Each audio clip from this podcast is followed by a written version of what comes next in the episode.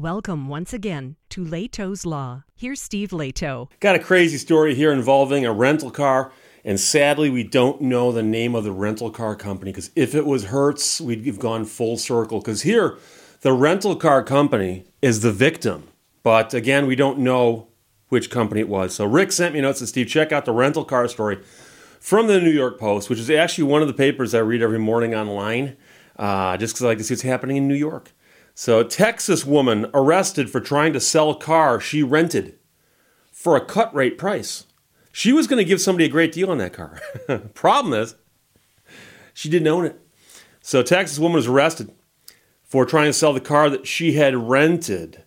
And uh, she's arrested over the weekend for trying to sell that car for $10,000. So, she went and rented a car and then apparently decided that she should just sell it.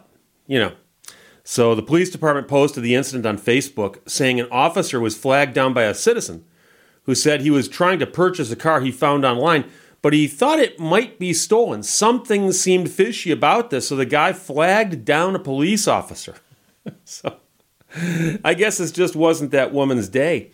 The car was a 2022 Toyota Camry, and the seller, who police did not identify by name, was attempting to sell the car for about half of its value. Police said the seller agreed to meet with the buyer at a later time to complete the transaction and take a picture of their Texas driver's license and title for the vehicle and handle the paperwork that way.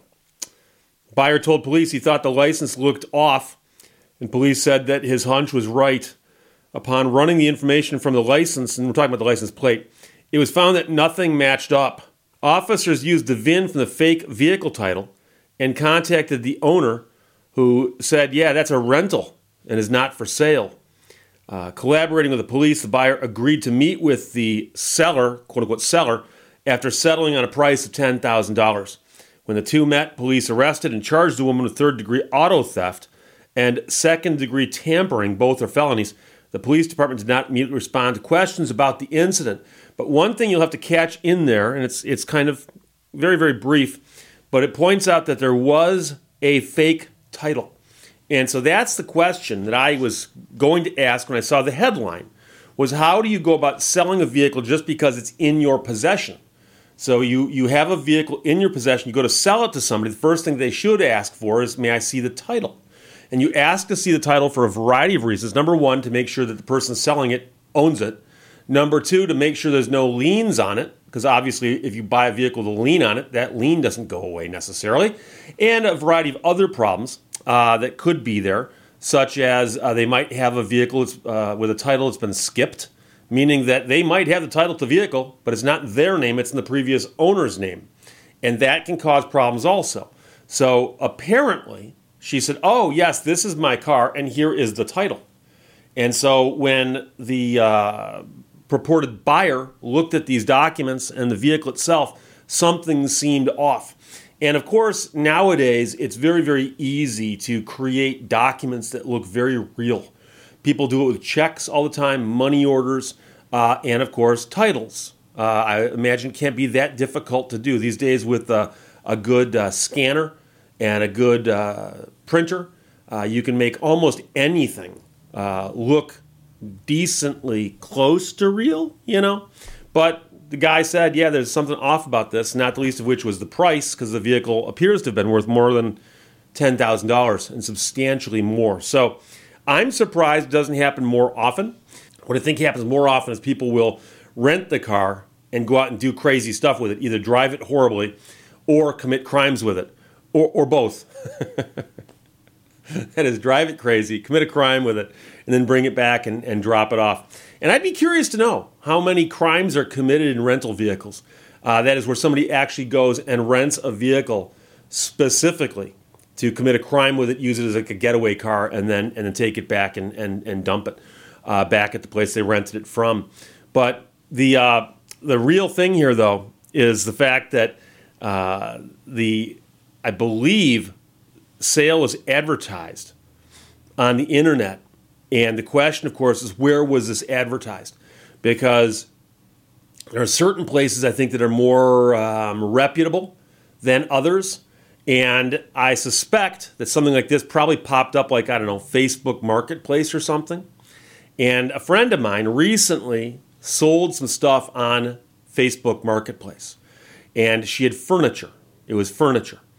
And she called me and we were talking about this. And I said, Well, just to let you know, if you put anything for sale on Facebook Marketplace, you're going to get bombarded with nonsense. That is people trying to rip you off, waste your time, and, and just a hellacious number of contacts from people who are going to say things like, Oh, I'll buy all of it right now. I'm going to send somebody over with a money order. I said, So you have to understand, and the good news is everything she's selling was just in the few hundred dollar range.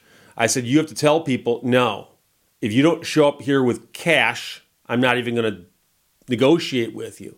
Because people are doing the old, oh, if a friend of mine swings by with a, a money order for $1,000, can you cash that, give him back the 800 bucks, and then give us the $200 piece of furniture that we're buying from you?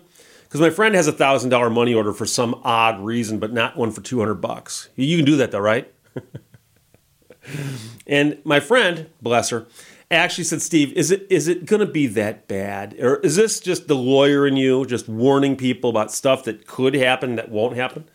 I said, no, no, no, no, no. I, I we don't even need to continue this discussion. I said, remember that I told you this, and we'll be talking in a day or two, and you can tell me what happened. And she sent me a note shortly after the ad went live for the first time, and she said, yeah, yeah, I'm already getting them. And that was people calling up with all kinds of really strange arrangements where it somehow sort of made sense, but it was really, you could see a dressed up scam. And the problem I had with it, as I said, uh, is this furniture at your place? And she said, well, yes and no. And I'm not going to get too heavily into this, but it was actually near her place. So she could actually say, meet me there and I'll sell you the furniture for cash.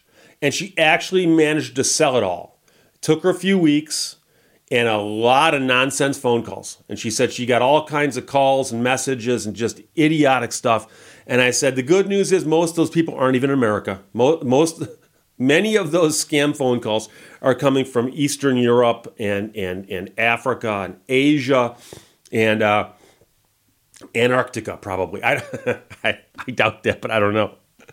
But here we have a story involving a rental car Woman rented the car, decided to put it up for sale and see if she could get 10 grand for it. And the buyer thought that seemed a little odd, got the police involved, and yeah, it was a rental car. She had rented it and had decided to sell it. It no longer meets my needs. So, from the New York Post, Rick sent it to me.